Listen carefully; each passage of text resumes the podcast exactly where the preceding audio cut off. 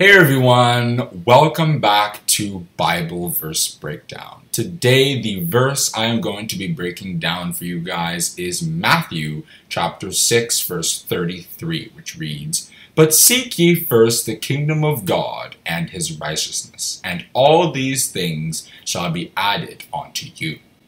So, firstly, what did Jesus Christ mean by the kingdom of God? Well, the kingdom of God in the Bible essentially refers to the purpose of God, the way God Almighty wants to save humanity and restore us to perfection.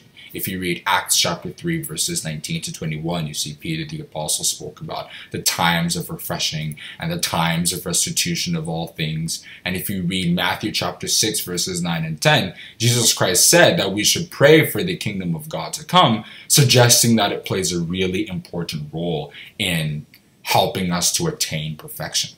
So that's kind of the idea. It's the will of God in summary, the purpose of God. So Christ is saying we should seek that first. To seek something first is for that thing to be a priority. So, like, for example, people talk about having a bucket list, like, these are the things I want to do in my life, right? So, it's kind of like spirituality, doing what God wants, achieving the will of God is at the top of that list. And the way we do that is the will of God and so on. We consider it in everything we do. When we're raising a family, it plays a role. When we're making money, it guides us. When we're making friends, it helps us to choose our friends correctly, and so on and so forth. So it's always a priority.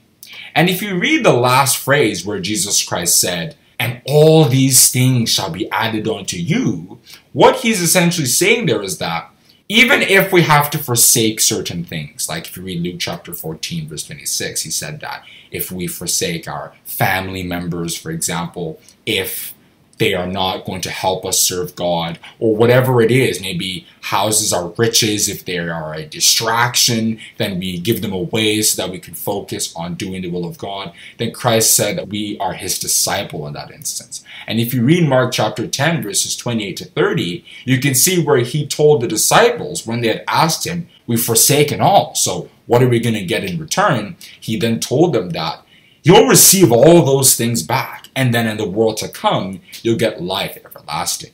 Now, when you read this verse, it might seem as though, okay, so if I give um, my vehicle or whatever so that I can serve God better, Christ is saying you're going to get much more of that. It doesn't necessarily mean you'll get more of that physical thing, but at the end of the day, you won't miss out. As the psalmist said, For the Lord God is a sun and shield. The Lord will give grace and glory. No good thing will he withhold from them that walk uprightly. And the psalmist said in Psalm 34, verse 10 For the young lions do lack and suffer hunger, but they that seek the Lord shall not want any good thing. Look at the way the widow of Zarephath, even when there was a famine and this was the last meal she was going to make, she first of all made a little bit for Elijah when he had asked so that she could make sure that he was fed. Now remember, Elijah's a man of God. He wasn't just any normal person. So by extension, it was like she was trying to make sure that the will of God was covered before she went to do her own thing for herself and her son. And because of what she did, God made sure that she ate throughout the entire famine. She never went hungry.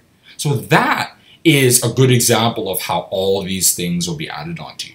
If you also read 1 Kings chapter 3 verses 3 to 15, this is another really good example. You see where King Solomon had asked for wisdom.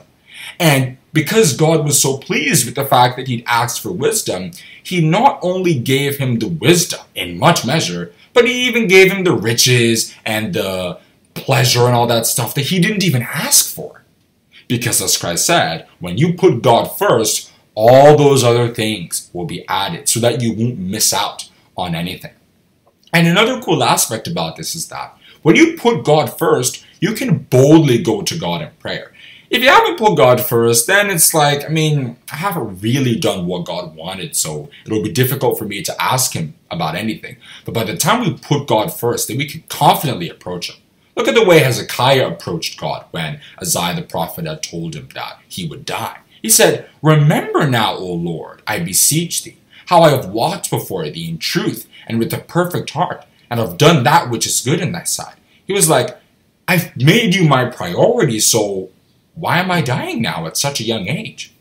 Or if you look at the way Samson approached God after doing a great deliverance for Israel. If you read Judges chapter 15, verse 18, we see this. And he was sore athirst and called on the Lord and said, Thou was given this great deliverance into the hand of thy servant, and now shall I die of thirst and fall into the hand of the uncircumcised? And God even used Malachi the prophet to tell us that we should test it if we make him our priority, whether he will actually bless us or not. He said, Bring ye all the tithes into the storehouse, that there may be meat in my house. And prove me now herewith, said the Lord of hosts, if I will not open you the windows of heaven, and pour you out a blessing, that there be not room enough to receive it.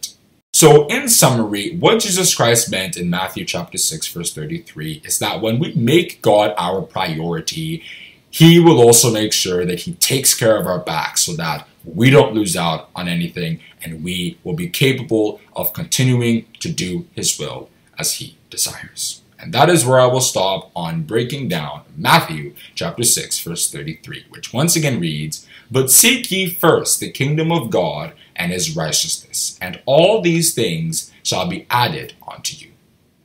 Have a good day, and God bless you.